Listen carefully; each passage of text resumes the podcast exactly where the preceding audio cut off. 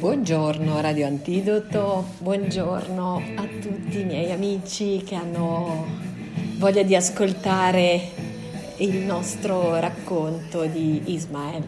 Perché le Zeppelin stamattina? Ma perché mm, è il, il compleanno eh, 1944 e allora ho pensato di partire con le Zeppelin. Allora, vediamo dove siamo.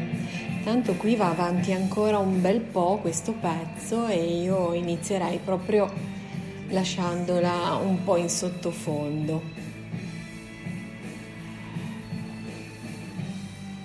Iniziamo la parte quarta.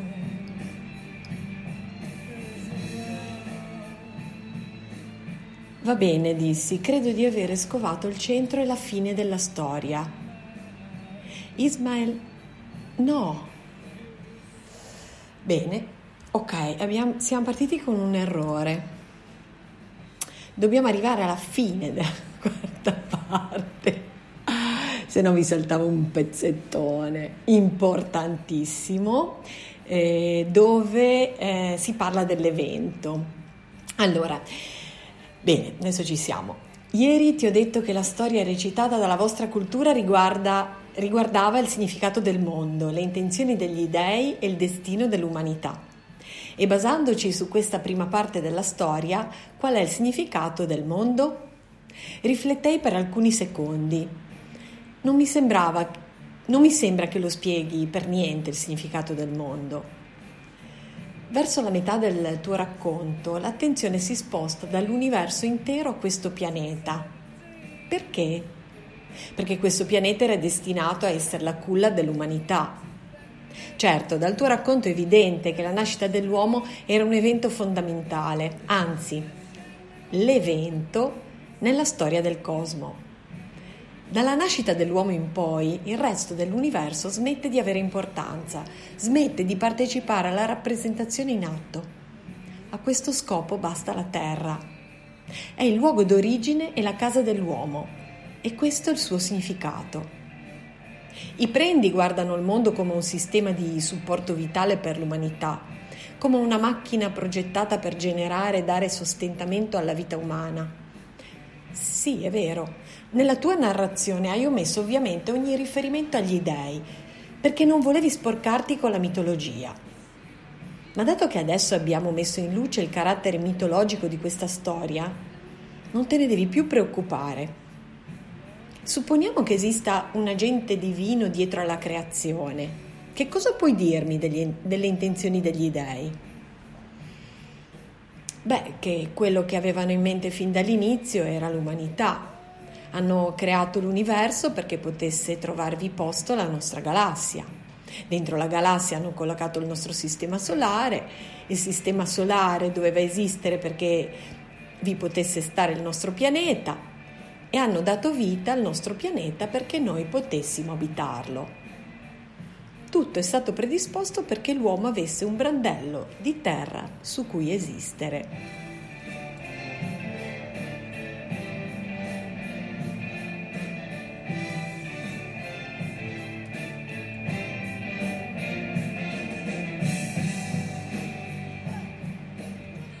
Questo è il punto di vista della vostra cultura, o almeno di coloro che considerano l'universo un'espressione della volontà divina.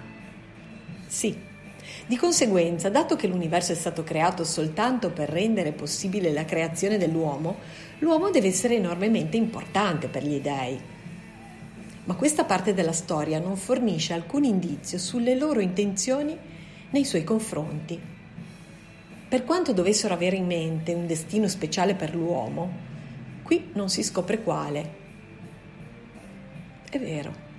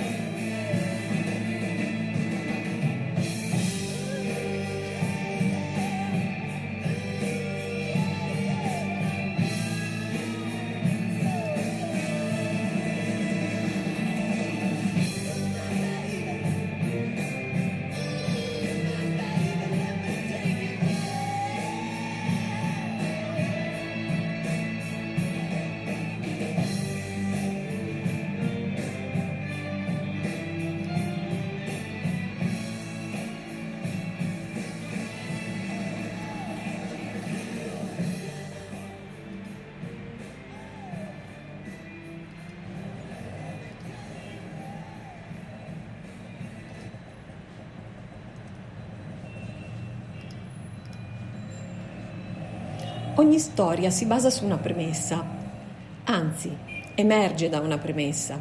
Dato che sei uno scrittore, sono sicuro che mi capirai. Certo. Questa la riconoscerai certamente. Due ragazzi, figli di famiglie rivali, si innamorano. È ovvio, Giulietta e Romeo. Anche la storia recitata dai Prendi ha una promessa che è inclusa nella parte che hai raccontato oggi. Prova a riconoscere qual è. Chiusi gli occhi e feci finta di riflettere intensamente, mentre in realtà non avevo speranza di trovare una risposta. Ho paura di non arrivarci. La storia recitata da Ilasha ha premesse completamente diverse e in questa fase ti sarebbe impossibile scoprirle ma dovresti riuscire a individuare almeno le premesse della tua storia. Si tratta di un concetto molto semplice, il più potente nell'intera storia dell'umanità. Non necessariamente il più vantaggioso, ma di certo il più potente. Tutta la vostra storia, con le sue meraviglie, le sue catastrofi, emerge da questa premessa. Sul serio, non, non capisco dove vuoi arrivare. Rifletti.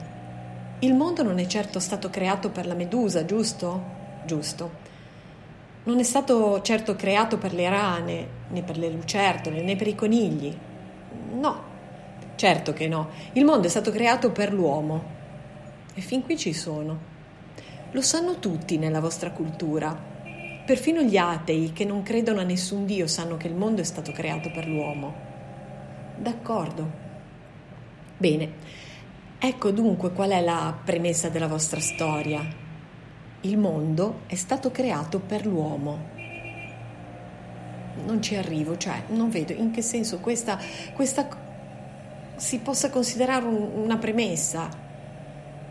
È stata la vostra cultura a trasformarla in una premessa, a prenderla come premessa. Ha detto, e se il mondo fosse stato creato per noi,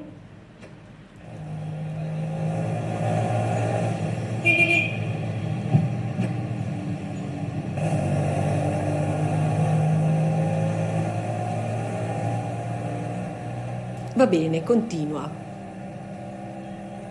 Rifletti sulle conseguenze di una premessa come questa. Se il mondo fosse stato creato per voi, allora cosa? D'accordo, credo di avere capito. Se il mondo fosse stato creato per noi, allora vorrebbe dire che ci appartiene e dunque potremmo farne quel che vogliamo. Esatto. Ed è appunto ciò che è successo negli ultimi 10.000 anni avete fatto del mondo quello che volevate. E naturalmente eravate convinti di essere nel giusto perché vi apparteneva. Già, dissi, interrompendomi un attimo per riflettere. In effetti è davvero strano, cioè si sente dire cento volte al giorno, tutti parlano del nostro ambiente, dei nostri mari, del nostro sistema solare. Ho sentito perfino qualcuno parlare dei nostri animali selvaggi. Eppure, solo ieri dichiaravi con massima sicurezza che nella vostra cultura non esisteva niente che assomigliasse neanche lontanamente al mito. Hai ragione. Ismail mi fissò con aria truce. Sbagliavo, dissi. Cos'altro vuoi da me? Lo sbalordimento, rispose. Annui sono sbalordito, certo, solo che non lo do a vedere. Avrei dovuto trovarti quando avevi 17 anni. Scrollai le spalle come per dire che sarebbe piaciuto anche a me.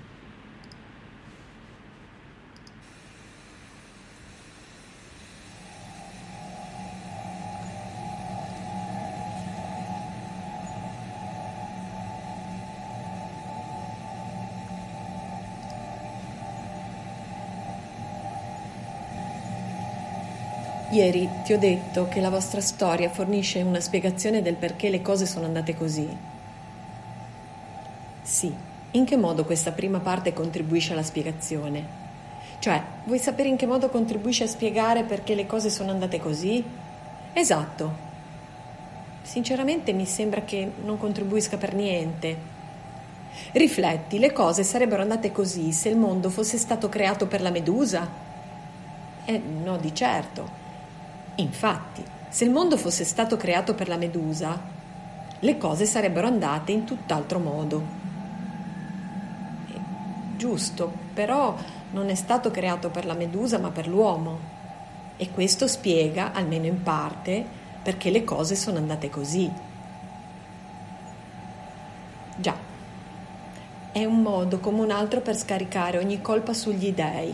Se avessero creato il mondo per la Medusa, allora niente di tutto ciò sarebbe accaduto. Appunto, confermò Ismael.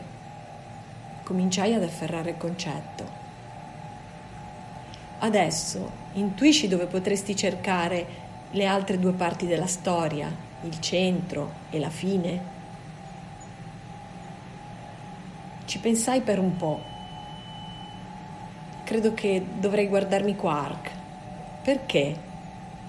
Direi che se Quark raccontasse la storia della creazione, la mia esposizione di oggi sarebbe la scaletta. Dovrei solo capire come descriverebbero il resto.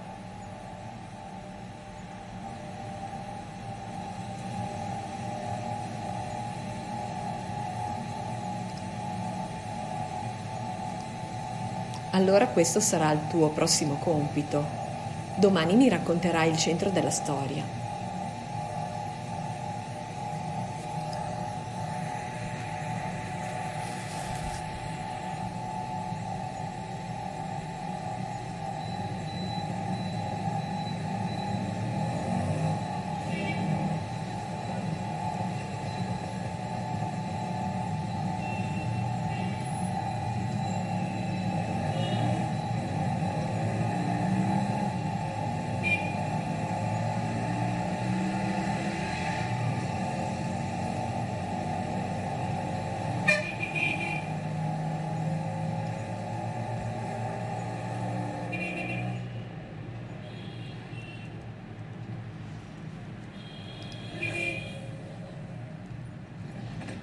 Dunque, oggi è sabato 9 gennaio e sono le ore 10 in punto. Direi che per oggi ci fermiamo qui, abbiamo concluso adesso la terza parte e domani ci dedicheremo alla parte quarta. Eh, saremo, saremo, in due. Eh, per la decima puntata di domani, che è domenica. E mm, vediamo come, come organizzare questa diretta domani pomeriggio dalle 16 dalle 16 ora italiana, eh, l'altra persona che è con me si trova dall'altra parte dell'oceano e um, vediamo come, con, che, con, che, mezzi, e, piattaforme, chat o, o, altro cercare di andare eh, in diretta insieme per um, leggere la, la parte quarta di Ismael.